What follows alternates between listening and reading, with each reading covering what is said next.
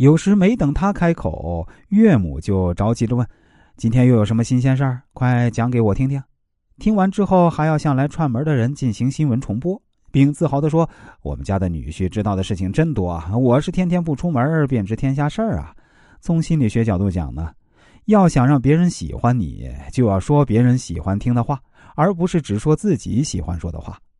只要能够让他高兴起来，还有什么是不可以的呢？使他开心的最快捷便利的方式，就是说他感兴趣的话，说他爱听的话。查理夫是卡耐基的朋友，他是一位在童子军中极为活跃的人物。他给卡耐基写了一封信。有一天啊，我觉得我需要有人帮忙，我要请美国一家大公司的经理资助我的一个童子军的旅费。幸而在我去见这人之前呢。我听说他曾开了一张百万美元的支票，而这张支票退回之后，他把它置于镜框之中。所以我走进他办公室所做的第一件事就是谈论那张支票，一张一百万美元的支票。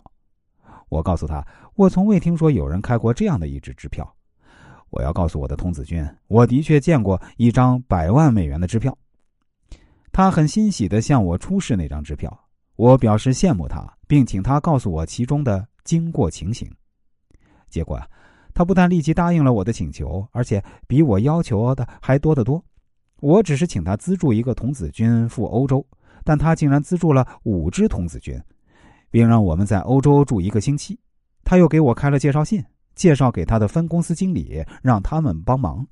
他自己又亲自在巴黎接我们，带我们游览城市。自此以后啊，他给那些家境贫苦的童子军提供一些工作。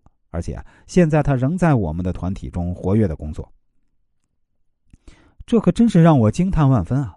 但是我知道，如果我不曾找出他所感兴趣的事儿啊，使他先高兴起来，那么我想接近他是多么的不容易。自始至终，查理夫先生没有谈论童子军的旅费问题，他谈论的是对方所感兴趣的事情。